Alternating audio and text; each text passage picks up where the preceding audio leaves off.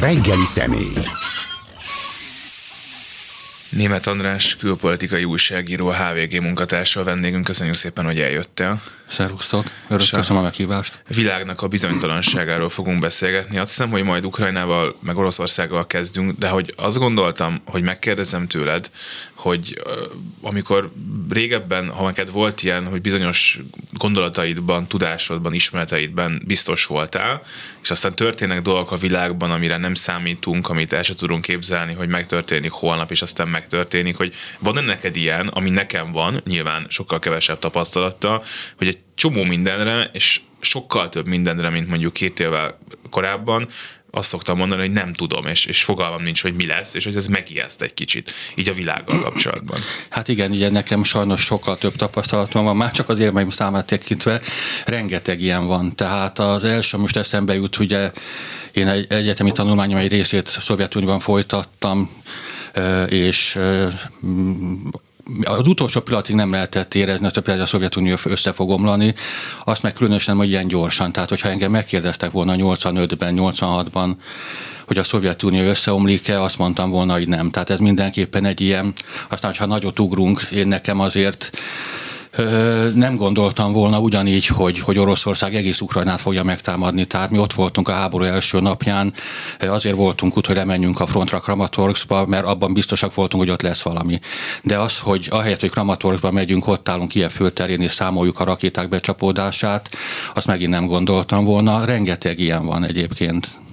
tulajdonképpen még abban sem voltam biztos, hogy ha már a Szovjetunió szétesésében sem, hogy Magyarországon ilyen gyors lesz a rendszerváltozás. Tehát én is, amikor ilyen tizenéves voltam, akkor úgy éreztem, hogy ez a fajta szocializmus, ez azért még sokáig ki fog tartani, és ez is meglepő gyorsasággal omlott össze. És még lesz is ilyen, és most is egy ilyen helyzetben vagyunk. Tehát rengeteg olyan dolog történhet, amire nem gondolom, hogy megtörténhet, és épp azért, mert tudom, hogy sok olyan dolog történt, amire nem gondoltam, hogy fog történni, most már nem merek semmit maga biztosan százszázalékosan kijelenteni. Például azt sem tudnám kijelenteni, hogy ki nem fogja megtámadni Tajvant.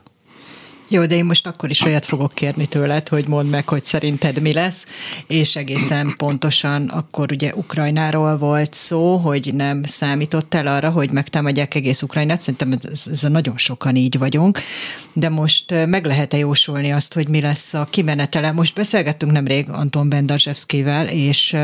hát pont arról beszéltünk, hogy mintha most így a téli időszakban látszik, hogy megy ez a takaréklánk felé a mostani helyzet, és egy kicsit spórolósan oldja meg Oroszország, hogy rakéták helyett drónokkal lövi, de ő például azt mondja, hogy ez nem fog így maradni, tehát ez a, ebből a padhelyzetből kell, hogy valamiféle kimozdulás, elmozdulás legyen, és lesz majd egyfajta technikai előrelépés, akár mind a két oldalról, és folytatódni fognak ugyanilyen intenzitással a harcok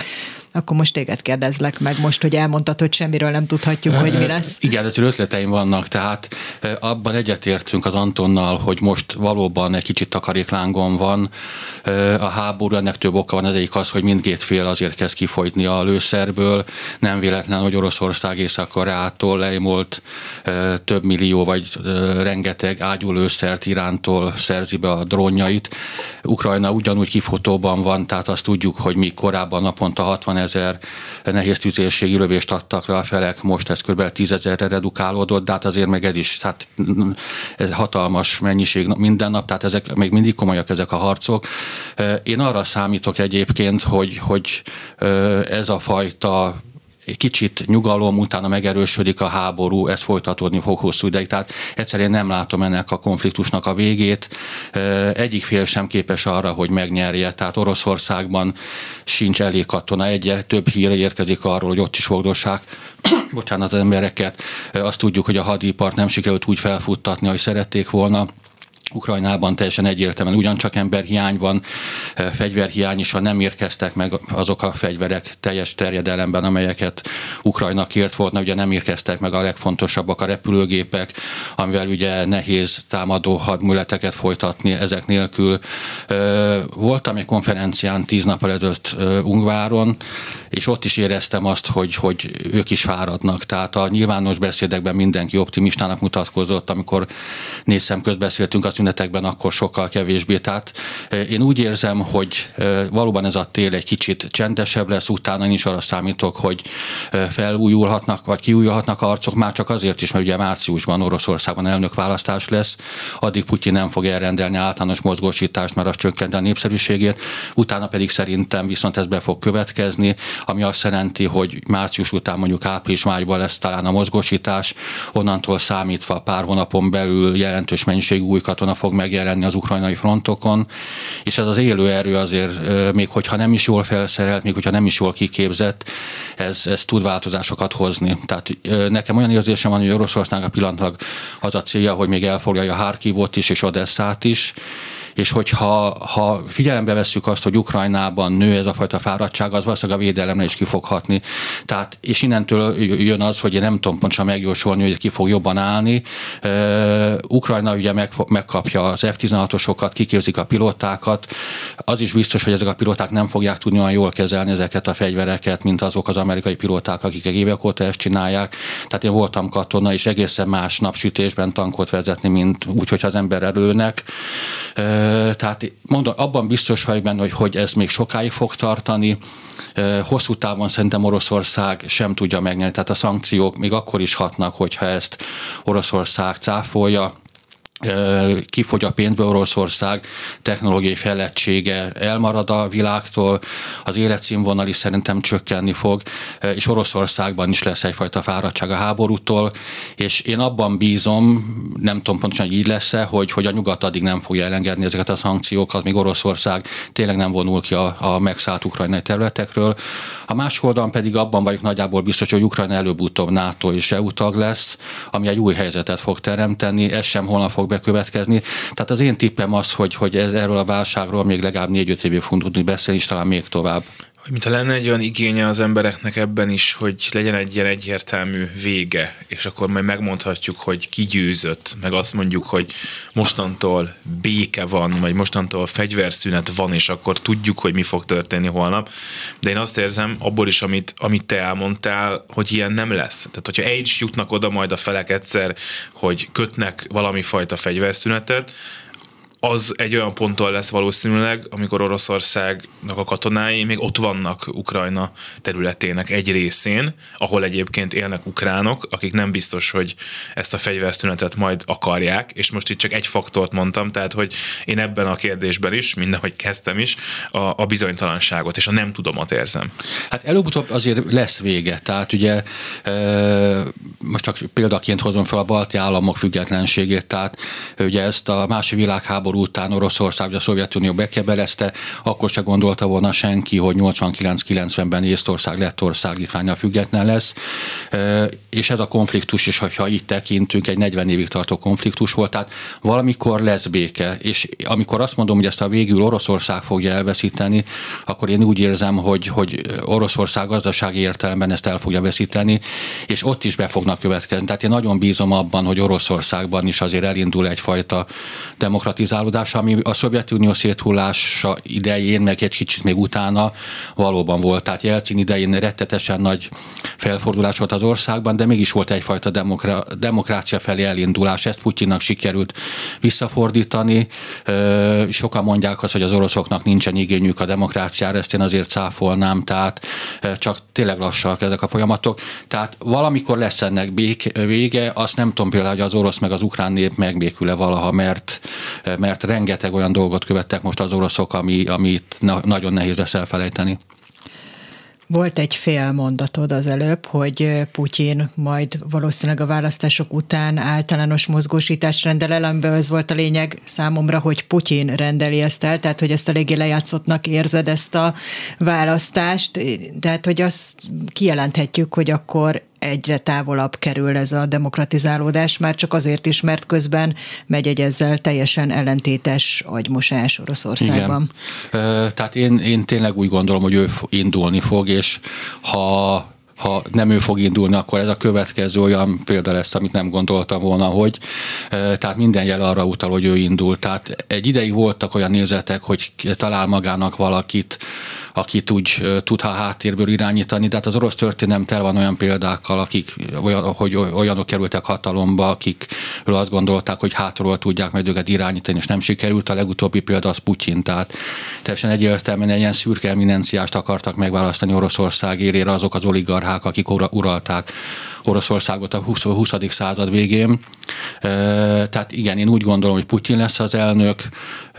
annak ellenére, hogy a lelkeménye lehet, hogy ő ezt már nem szeretné, de, de érez annyi felelősséget, vagy gondolja az ő felelőssége, hogy ezt azért nem adhatja át más embernek tehát igen, és az, hogy ő ezt megnyerje, az teljesen egyértelmű. Tehát Oroszországban megvannak a módszerek ahhoz, hogy tehát szerintem már azt is tudják, hogy hány százalékkal nyert, és ha szabad tippel nem, akkor 80 százalékra szavazok, hogy körülbelül annyi igent fog kapni. Tehát azért ismerősem is voltak, akik részt vettek bizottságokban, Oroszországban ezt, ezt, ezt meg tudják oldani, hogy Putyin nyerjen, teszem hozzá, nem is lesz igazi ellenjelölt, tehát ö, olyan emberek fognak indulni, akik körülbelül a putyini utat támogatják, a valódi ellenzék az nem is indulhat már a törvények szerint sem, mert a valódi ellenzék minden tagja külföldi ügynöknek vagy terroristákat támogató személynek nyilvánul, ezért elmenekültek vagy börtönben vannak, Navalnyi. Mit tudunk most arról, hogy a orosz közvélemény hogyan viszonyul a háborúhoz, illetve hogy hogyan érinti őket az életük Moszkvában, de vagy mondjuk vidéken megváltozott-e annyira, hogy az, az, az érezhető legyen, vagy ez majd esetleg a, a mozgósítás után lesz majd egy releváns kérdés? Ezt több szakaszra bontanám, tehát ugye volt az első szakasz februártól szeptemberig, akkor gyakorlatilag nem érintette meg a lakosságot, tehát a távolban dúlt egy háború, harcoltak az idézőjelvetett ukrán fasiszták ellen, alapvetően olyan tájakról vittek el katonákat, ahol kisebbségiek laknak, tehát burját földről, meg, a, meg ugye a, a, a hivatásos katonákat, akiknek ez a feladata. Aztán utána szeptemberben jött egy részleges mozgósítás, ami 300 ezer emberre terjedt ki, akkor, akkor volt az első olyan hullám, amikor éreztek az oroszok valamit. Most megint nekem úgy tűnik, hogy, hogy nem foglalkoznak annyit ezzel a háborúval, tehát a közvéleménykutatások is van egy Levada Központ nevezetű intézet, amely szerintem még mindig elfogadható kutatásokat végez. Ők azt látják, hogy a lakosságnak a kevesebb, mint a fele követi figyelemmel a háborút, különösen a fiatalokat nem érdekli, akkor fogja majd őket érdekelni, amikor beindul a mozgósítás, akkor megindul majd egy menekült hullám a, a szomszédos voltak köztársaságból, hogyha sikerül kijutniuk. De az életszínvonal nem csökken olyan mértékben, hogy ez Putyin ellen fordítaná a közhangulatot jelenleg. Tehát én úgy érzem, hogy az orosz társadalom, meg amit ugye említettél, az agymosás, tehát megdöbbentő. Én, én követtem az orosz médiumokat, különböző utakon, modokon nézem az orosz tévét, megdöbbentő, ami onnan jön, tehát teljes agymosás, teljes egyoldalúság, és uh, ilyenkor szoktam idézni Tatjana Stanováját, aki egy fantasztikusan jó, független orosz, orosz politológus, ő mondta egyszer azt, hogy egy hétig elhatározta, hogy csak az orosz tévét fogja nézni, és azt mondta, hogy egy hét után már majdnem elhitte. Tehát ez egy írtozatos erő, ezt Magyarországon is tapasztaljuk sajnos az agymosásnak az eredményét, és Oroszországban ez talán még fokozottabban érződik. Hát és nem csak ez van ott, hanem például abból is látszik, hogy célt ért, hogy azért nagyon sok felmérés mutatta már, hogy Stálin népszerű politikussá vált, mint mondjuk Jelcin volt, mert ő a volt Szovjetunió meg a nagy birodalmi nagyságnak egyfajta szerep, fontos szereplője, és nemrég a Szabadapályában Eszbíró Zoltánnal beszélgettünk az írásáról, ami arról a bizonyos 11. osztályos történelemkönyvről szól, ami gyakorlatilag átírja az orosz történelmet, és egyfajta glorifikálja a, hát magát a Szovjetuniót is, meg ezt a birodalmi gondolkodást. Tehát erre mondják nagyon csúnyán, pestésen, hogy innen szép nyerni, hogyha egy, majd egyszer egy demokratikus Oroszországot szeretnénk. Igen, és ö, teljesen igaz sajnos, és ez egy tudósítóként is éltem Orosz, akkor már Oroszországban, és pont az én időszakomra 2003-2008-ra esett az, amikor elkezdődött ez a fajta sztálini rehabilitáció, és, és tényleg, tehát ugye betiltották a Memorial nevezetű civil szervezetet, amelyik azzal foglalkozott, hogy feltárja a sztálini múlt idején elkövetett tömeggyilkosságokat és egyéb bűnöket, rengeteget jártam ilyen, ilyen kisebb piacokra, megjelentek a Stalin képek, a Stalin kis mellszobrok, és az átlag emberek körében is, és amit mondtál, ez a, ez a birodalmi nagyság vonza sajnos az oroszokat, és ez én azt hiszem, hogy majdnem minden oroszban benne van, tehát ez a fajta vágy, hogy, hogy egy nagy birodalomban éljünk, lehetőleg féljenek tőlünk, ez, ez, ez benne van az orosz tömegekben, és ezért is sikeres Putyinak ez a fajta propagandája. Ugye Stalingrádban is ott beszélt, ott összekapcsolta Ukrajnát, és, és a más világháborút, ugye ez volt a Stalingrádi győzelem 80. évfordulója. Tehát, és még egy dolog, hogy miért Stalin és miért a második világháború az, amit így glorifikálnak Oroszországban, ha megnézzük az orosz történelmet 1945-től napjainkig, nagyon kevés olyan dolog van, amire Oroszország igazán büszke lehet. Tehát mondjuk Gagarin tudnám itt megemlíteni, de ezt leszámítva semmilyen történelmi esemény nem volt, ami, amit, amivel fel lehetne váltani ezt a második világháborús dicsőséget, Stalin dicsőséget, tehát ez, ez, ez erősödni fog, tovább nőnek majd a Stalin szobrok, és megjelent már Dzerzsinki szobra is, akiről azért tudjuk, hogy ő volt a, a Vörös Terror és a KGB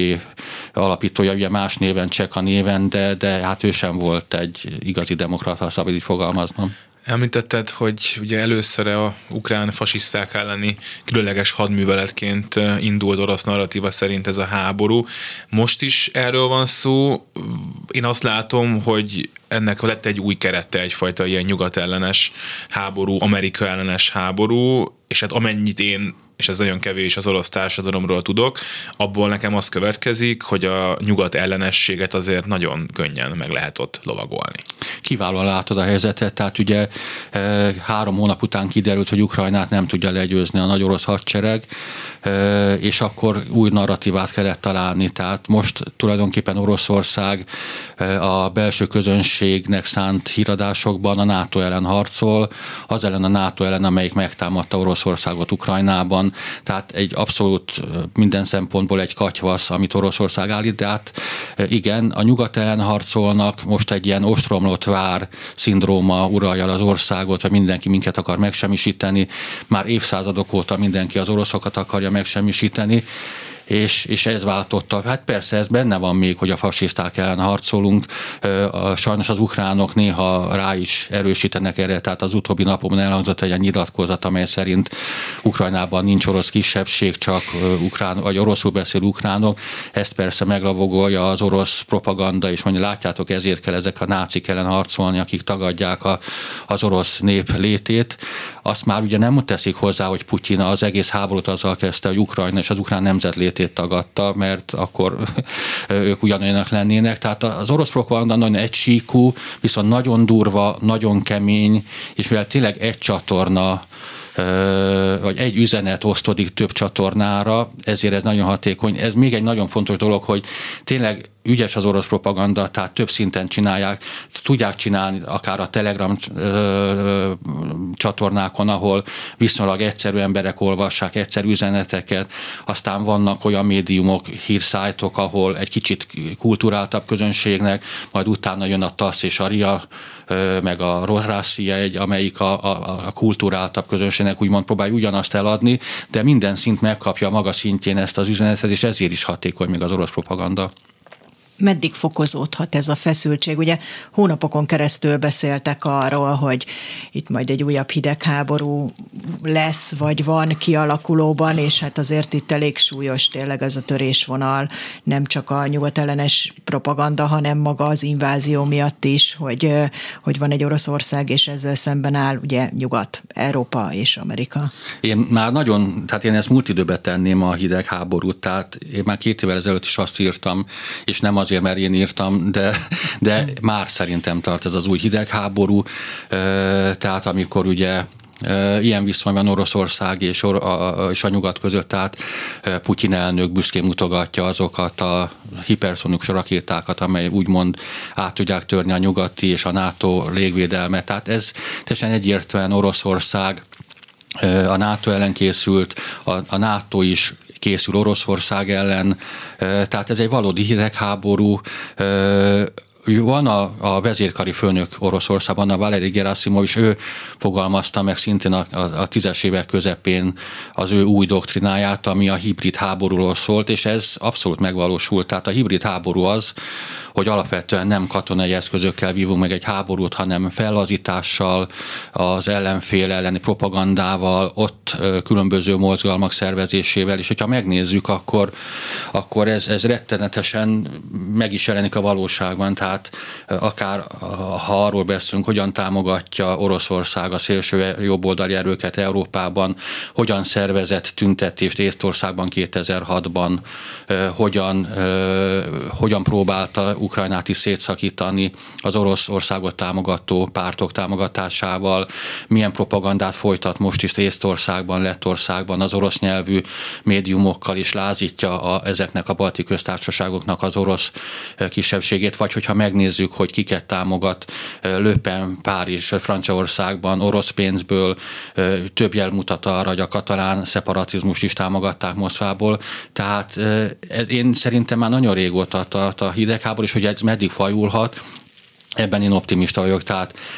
én biztos vagyok abban, hogy Oroszországban Putyin sem szeretné a hátralévő éveit egy atombunkerben leélni, tehát én az atomháborútól nem félek, és bízom, hogy benne, hogy igazam lesz. Ez, to, ez verbálisan tovább tud mélyülni. Én nem hiszem, éppen ma reggel beszélgettem az egyik barátommal, hogy megtámadhatja katonai eszközökkel például Észtországot, Lettországot, Litvániát, Oroszország. Én ebben nem hiszek, tehát ők szerintem azért annyira tartanak a NATO-tól és az ötödik cikkelytől, hogy erre nem kerül sor. Viszont Moldova az veszélyben van, tehát hogyha Ukrajnában Oroszország előre tör, akkor a, a nem NATO tag volt szovjet tagköztársaságokban még bármi lehet, tehát ez még tud durvulni, és fog is szerintem durvulni, és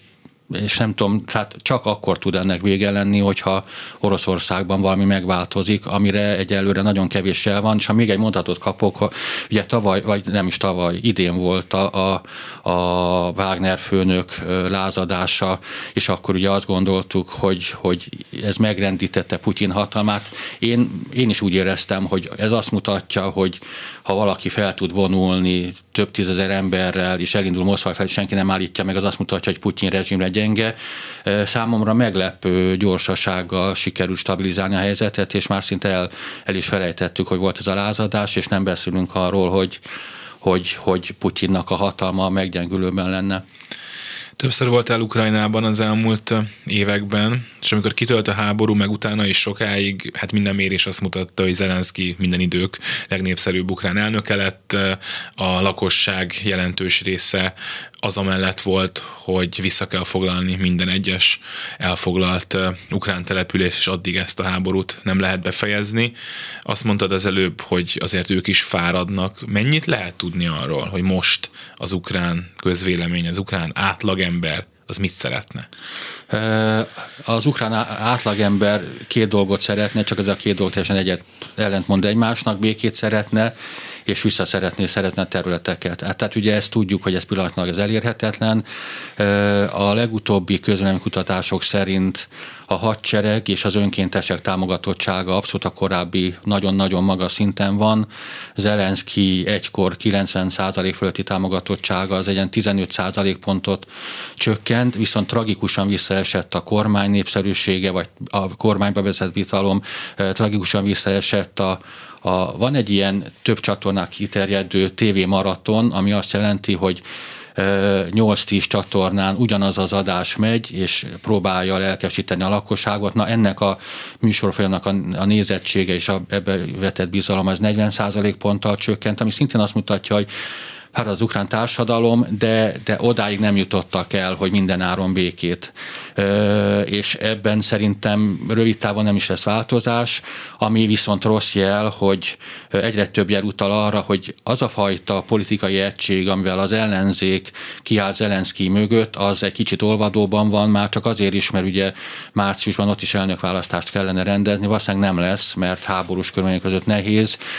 meg egy választási kampány semmiképpen sem te tenne jót a, a, a társadalom egységének, de ennek ellenére azért már látni ilyen kibeszéléseket, vannak olyan politikusok, akik már azt mondják, hogy mi már másfél évvel ezelőtt is azt mondtuk, hogy béke kéne, és akkor nem lett volna ennyi áldozat, de, de nagyon komoly lesz ez a tél most, tehát ugye említettük, hogy a harcok hevessége valószínűleg vissza fog esni, viszont ugyanúgy támadni fogja Oroszország a nagyvárosok energiarendszerét, és ez már egy megsebzett energiarendszer, amit támadni fognak, és hogyha a védelem hatá, hatékonysága javult is, azért egy pár találat lesz, tehát nehéz tél elérni az Ukrajna, és lehet, hogy nem lesz akkora szerencsénk, és nem lesz viszonylag enyhe a tél. És hogyha ilyen durva tél lesz sok szenvedéssel, az megint azért egyesekben erősíteni fogja az ellenállás, másokban viszont csökkenteni fogja, és az, hogy legyen mindenképpen ennek vége. De mondom, tehát az ukrán társadalom még nem hajlandó arra, hogy lemondjon a területekről, még a Krímről se, amiről azért sokan gondolják azt, hogy ennek a visszaszerzése elég távoli cél, ha szabad így fogalmaznom. Akkor most megint jóslást fogok kérni tőled, mert itt nem csak arról van szó, hogy az infrastruktúrát bombázzák, meg arról, hogy nehéz tél lesz, hanem arról, amiről beszéltünk, amivel kezdtük, hogy ezek a harcok ki fognak újulni, újult erővel lesznek támadások, védekezések, akár ellentámadások azt egy ilyen megfáradt társadalom hogyan fogja szerinted megélni? Vagy hát nyilván attól is függ, hogy mi lesz ezeknek a kimenetele. Igen, tehát ebből, is szem, igen, tehát ebből a szempontból és nagyon fontos, hogy legalább apró győzelmei legyenek Ukrajnának, hogyha ilyenek lesznek, tehát ha például ott a déli fronton valamennyire tovább tudnak haladni ö, délfelé, akkor, akkor megint a morál ö, javulni fog. Nagyon fontosnak tartják Ukrajnában azt, meg akik Ukrajnán foglalkoznak, hogy nyitva kell tartani Ukrajnának az EU-s csatlakozási opciót, tehát hogy ez is e, mutatja azt, hogy a külföld szolidaritást vállal Ukrajnába, tehát ez mindenképpen fontos. Ezt nehéz megjósolni, hogy, hogy meddig tud kitartani. E, e, ugye azt is tudjuk, hogy a második világháború is azért Ukrajnában is évekig tartott, évekig tartott a partizán mozgalom, tehát az ukrán népre is jellemző ez a fajta makadság, de az oroszokra is jellemző. Én szerintem ez még nem a következő hónapok problémája, hogy összeomlik az ukrán védelem, de hosszú távon tényleg egyre nehezebb lesz. Tehát így Szarajevóban is volt, amikor ostrom alatt volt ez a város, megdöbbentő volt egyrészt az a keménység, amivel kitartottak, másodszorban a háború után tömegesen jelentek meg ezek a stressz, poszt, stressz utáni szindróma tünetei, tehát Ukrajnában ugyanez lesz. Tehát ez nagyon nehéz időszak lenni Ukrajnak, és hogyha vége lesz ennek a háborúnak. A nyugati támogatás, az mennyire tart ki? a te véleményed szerint. Ugye itt a mi környezetünkben, Lengyelországban is jelentős viták voltak ezzel kapcsolatban, Szlovákiában a kormányváltás után nem lehet tudni, hogy mi következik, de hát most az Európai Unió több országában jelentős vita van arról, hogy ez az Ukrajnának szán támogatás, ez mennyi legyen, hogy legyen, és nem csak a magyar kormány kötözködik ebben a témában. Egyrészt ez mennyire fontos, mondjuk Amerikához, meg a Egyesült Királyság támogatásához képest, illetve mennyire látod azt, amit nyilván itt a kritikusok, az uniós eddigi politikával kritikusok mondanak, hogy hát itt nagyon új irányok jönnek. Szerintem a nyugati támogatás jelentős ki fog tartani, tehát már csak azért is, mert nekem ez a kezdetektől fogva ez a véleményem, hogy itt nem csak Ukrajna ellen folyik ez a háború, hanem tényleg a, az EU értékei jelen az EU ellen, és ezt azért az EU-ban is szerintem nagyon sokan értik, nagyon sok politikus is érti, valóban vannak viták, tehát amikor azt hallom, hogy Ficó szlovák miniszterelnök azt mondja, hogy nem szállítunk több fegyvert Ukrajnának, akkor még eszembe jut az a fél évvel ezelőtti sajtóír, hogy Szlovákia bejelentette, hogy sajnos már nem tudunk mit szállítani, minden elfogyott. Tehát hogy, hogy például Fico is van annyira pragmatikus politikus, hogyha az európai fősodor Ukrajnát támogatni akarja, akkor ő is hajlandó lesz kompromisszumokat kötni. Azért Meloniról is, ugye az, az olasz miniszterelnök, őről is tudjuk, hogy, hogy populista, szélső jobboldal voltak Ukrajnával kapcsolatos furcsa megjegyzései, de Olaszország ugyanúgy kitart. Tehát én azt érzem, hogy, hogy Európában is van egyfajta Ukrajna fáradtság, tehát tényleg a kutatások is azt mutatják, hogy csökken azok aránya, akik szerint ki kell tartani Ukrajna mellett, és itt is nagyon hiányzik, ugye amiket említettetek, hogy elmaradtak a győzelmek, tehát hogyha lettek volna győzelmek az ukrán oldalon, akkor, akkor a, az a fajta fáradtság is enyhébb lenne, de én biztosak abban, hogy ez a támogatás jelentős részt ki fog tartani. Ugye Amerikában is azért vannak sajnos viták, hogy mennyire kell Ukrajnát támogatni, de ott is olyan érzésem van még, hogy, hogy azért a, a, a képviselőház, tehát a kongresszus nagyobbik része még mindig támogatná Ukrajnát. Viszont itt jön be a képbe az, amit én az első pillanattól Ukrajnára veszélyesnek tartottam, hogy amikor kitört ez a gázai válság, egyik pillanatra a másikra terelődött el a, a figyelem fókusza Ukrajnáról a gázára, ami teljesen érthető, de, de hogyha a társadalomban kevesebb hír ér el Ukrajnáról, akkor valahogy lekerül a napi rendről, akkor ez a fajta támogatási szándék a, a, a társadalom részéről csökken, aminek biztos, hogy van hatása, mert azt is tudom, hogy a korábbi hónapokban a társadalom, Ukrajna társadalmi támogatottság a nyugat-európai országokban lökte a kormányokat a felé, hogy határozottan álljanak Ukrajnára, Ukrajna mellett. Most pedig ez egy kicsit visszaszorulóban van, viszont tényleg nagyon furcsa dolog szerintem, hogy hogy a világ egyszerűen nem tud két dologra figyelni. Tehát megint előjövök az, amikor ott álltunk 2022. február 24-én Kievben, akkor egész Európában tombolt a Covid hullám, kitört a háború, gyakorlatilag vége lett a, a Covid hullámnak, és mindenki Ukrajnáról írt, beszélt, kitört október 7-én a Hamas terrortámadásával, a gázai konfliktus, napokon keresztül Ukrajnáról nagyon kevés hír született, és most is végigbörgettem reggel a, a médiumokat, és, és továbbra is visszaszorul Ukrajna. Tehát ez megint érdekes, hogy, hogy miért nem tud az emberiség legalább két dologra figyelni, de ez egy más probléma. Az, hogy az unió értékei elleni támadás, ez ami történik, hogy ez az oroszországi invázió, ugye abban nincsen vita, és én is azt gondolom, amit te, hogy az unió egész egyszerűen nem engedheti meg magának, hogy ne támogassa Ukrajnát éppen azért, hiszen ott a határában egy ország lerohant egy másikat, de közben ez a az ország, ez, ahogy te is említetted, szélső jobboldali pártokkal tárgyal, a Hamasszal tárgyal, ugye most, hogy hogy ugye Lavrov-Hamasz vezető találkozóról is tudunk, illetve hát fölmerült azért Oroszország érintettsége, a, amikor volt az október 7-i szörnyű tragédia is. Ez, ez mennyire fokozza még ezt a veszélyt, hogy egyrésztről van egy lankadó figyelem, meg hát egy támogatási kedv, de talán az is enyhülő támogatási kedv az unió részéről, másrészt meg egy hát egyre erősödő Oroszország és egyre erősebb szélső jobboldali és terrorista kapcsolatokkal rendelkező Oroszország. Ezt, ezt, ezt, szerintem a jelenlegi időszak talán legnagyobb veszélye, tehát és tulajdonképpen Oroszország szempontjából teljesen racionális politika az, hogy gyengíteni kell az Európai Uniót. Amikor a tudósítóként dolgoztam, akkor fogalmazta meg úgy egy orosz politikus off the record az orosz álláspontot, hogy Oroszország számára az Európai Unió egységesen túl nagy. Tehát van egy, akkor még egy 500 milliós unió, sokkal nagyobb gazdasággal, ott sokkal nehezebben tudta Oroszország érvényesíteni az érdekeit. Ha viszont tudnak az oroszok külön tárgyalni Oroszországgal, Franciaországgal, Olaszországgal, Magyarországgal, STB, Bulgáriával, akkor sokkal inkább az erő oldaláról tudnak beszélni. Tehát ez már akkor is, ez 2006 magasságában lett, tehát már akkor is egyértelmű volt, hogy Oroszországnak nem érdeke egy egységes, erős Európai Unió, mert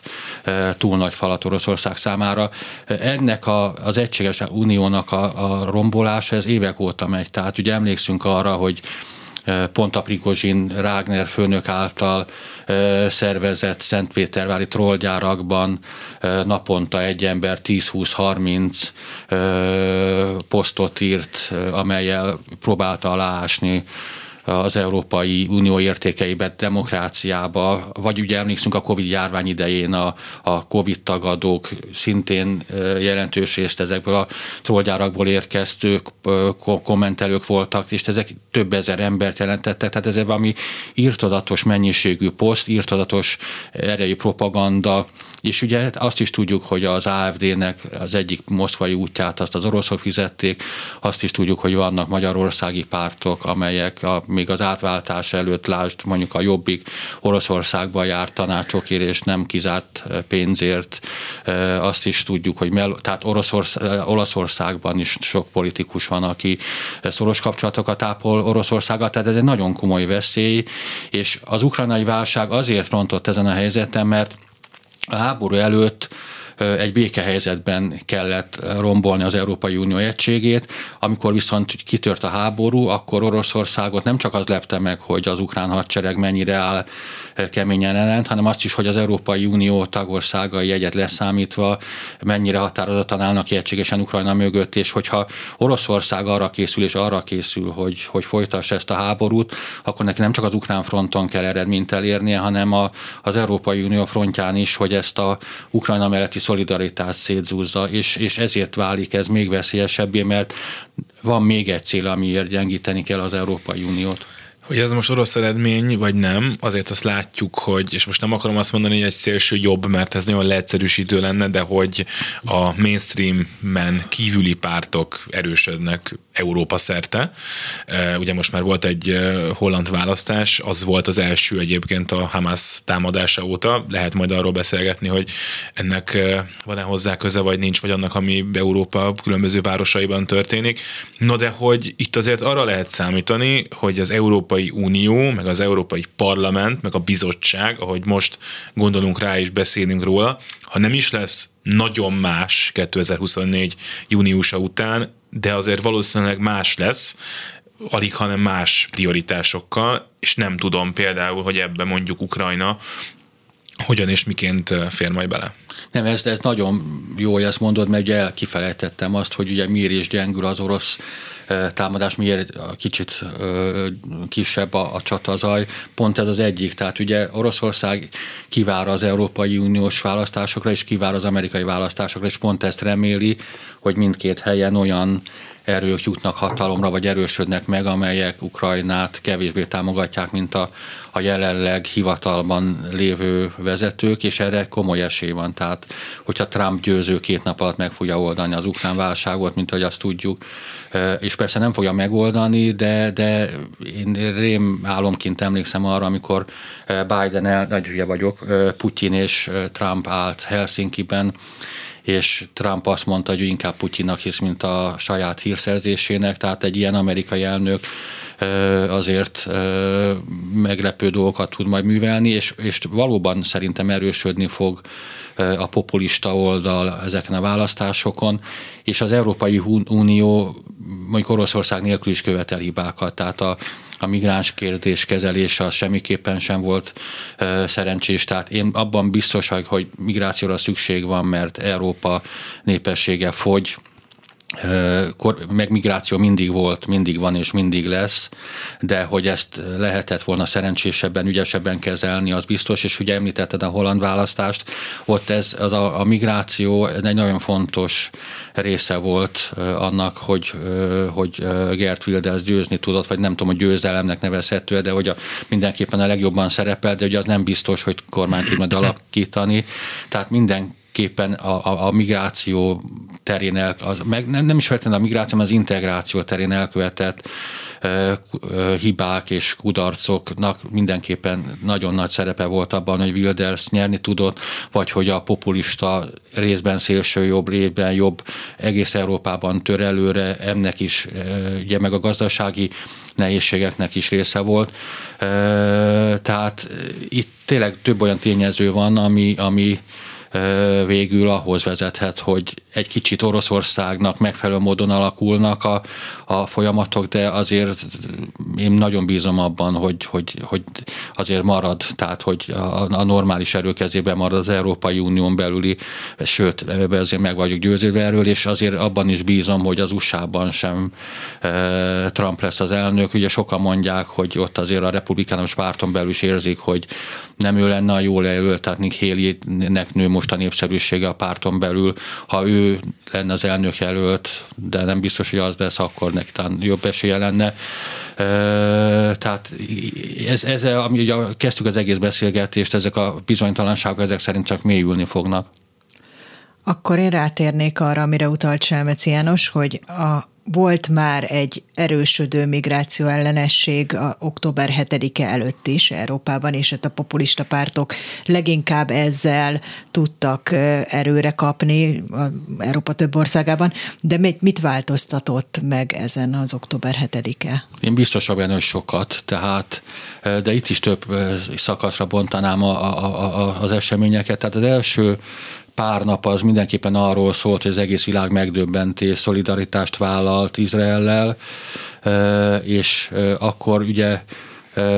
mindenki attól félt amellett, hogy hogy mi történik Izraelben, hány lesz még a halott, hogy ha megindulnak ezek az izraeli válaszakciók, akkor radikalizálni fog még inkább az Európában élő muszlim közösség, és lesznek terrortámadások. Ez szerintem egy valós veszély, tehát én nem lennék például most a Párizsi Olimpiai Szervezőbizottságának a tagja, mert, mert ugye lehet Dávid csillagokat festeni a falra, meg lehet megverni zsidókat az utcán, de ezek, ezek az azonnali spontán ellenakciók, de egy, egy, egy komolyabb terrorakció előkészítése, ami azért volt Párizsban is, az több hónap. Tehát én, én tényleg nagyon félek attól, hogy Európa több településén, városán és pont, pont fontos városokban fontos események kapcsán kapcsán lehetnek terrortámadások, tehát az egyik dolog. A másik dolog, tehát igen, mindenképpen szerintem nő a terrorveszély, mindenképpen nő a, a muzulmán ellenesség, de párhuzamosan egyre több jel mutat arra, hogy az Izrael ellenesség is nő. Nagyon sokan nem, nem látják be, hogy Izrael jól válaszol erre, és nekem a meggyőzésem egyébként a Hamas tökéletesen tudta, hogy ez fog történni. Tehát a Hamas nem tudta azt, hogy nem fogja legyőzni Izraelt. Két cél volt, az egyik az, hogy növeljék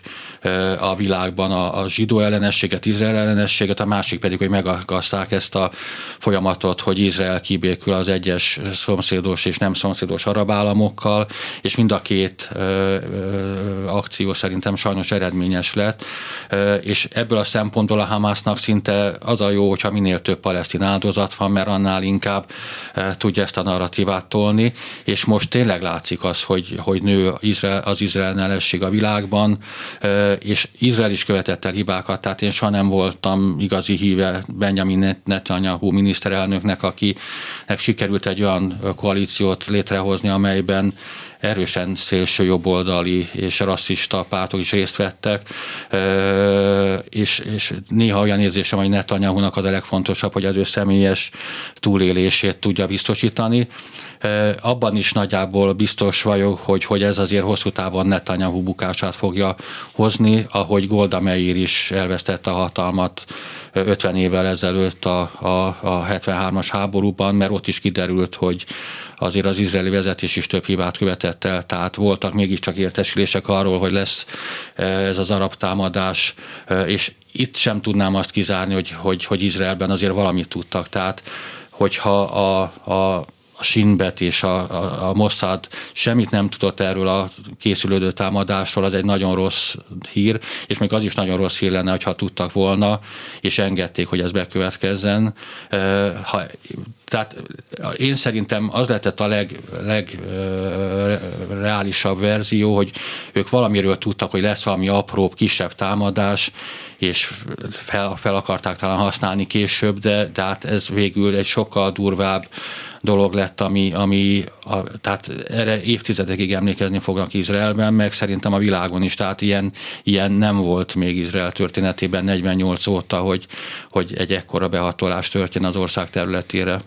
És Európáról még egy picit van, nagyjából négy percünk, míg Ukrajna esetében ugye nagyon egyértelmű volt a kiállás, és az, hogy az Európai Unió kinek az oldalán áll, ez a Izrael-Hamas konfliktus esetében már egyáltalán nincs így, és hát európai vezetők, politikusok beszélnek sok esetben össze-vissza, nyilván nem függetlenül attól, hogy az ő választóik is nagyon más gondolnak sok esetben erről a kérdésről. A demokraták az Egyesült Államokban összevesztek saját magukkal ezen, és hát most nem olyan rég láttam egy, egy amerikai felmérést arról, hogy az amerikai fiataloknak nagyon jelentős része elfogad egy terrortámadást is akár e, palesztin válaszként az izraeli borzalmakra, és hát Európában is látjuk, hogy mi történik, hogy ez nekem valami olyan fajta hát nem tudom, értékválságot mutat, amitől, amitől hajlamos vagyok kicsit azért megijedni. Ettől is meg, megijedek, mert tehát én változatlanul úgy érzem, hogy itt Izrael az áldozat, és e, tehát ugye bíráltam, de nem, nem bíráltam, de, de tehát én sem tudnám, hogy milyen, tehát nem lehet olyan választ adni, hogy nem megyek be, hogy most akkor elkezdek békét tárgyalni, és megvárom a következő ugyanilyen hasonló támadást két-három év múlva. Tehát teljesen egyértelmű hogy be kellett vonulni, Izrael itt az áldozat, és tényleg egy értékválság van, és ami az értékválság szerintem alapvetően arról szól, hogy, hogy az embereknek a nagyon jelentős része rövid válaszokat akar, rövid válaszokra figyel csak oda, és, és a, a világban annyi bonyolult dolog van, amit nem lehet rövid kétmondatos válaszokkal megoldani, hogy az embereket már végül nem érdekli, és, és a, a környezetükben lévő véleményformálóknak a véleményét fogadják el, akikre meg mások vannak befolyással, tehát nem, ebben nagyon pessimista vagyok, tehát ö, rengeteg ilyen válságunk lesz még, ami, ami az értékrendet veszélybe fogja sodorni, és nem, nem tudom, hogyan lehet helyreállítani ezt tényleg, hogy egy, hogy egy valóban gondolkodó társadalomban jöjjünk, és ne csak a jelszavak szintjéig figyeljünk oda.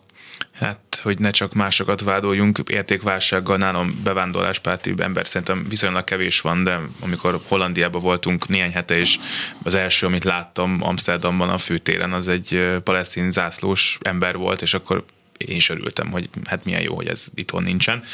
Csak ennyit szerettem volna. Német András külpolitikai újságírónak, a HVG munkatársának köszönjük szépen, hogy itt volt velünk. Köszönöm szépen, nincs a meghívást. És ezzel a műsor véget ért, elkészítésében segítségünkre volt Balogh Kármen, Csorba László, Zsidai Péter és a szerkesztő Bencsik Gyula. Elköszönnek a műsorvezetők. Herskovics Eszter. És Selmec János, minden jót kívánunk.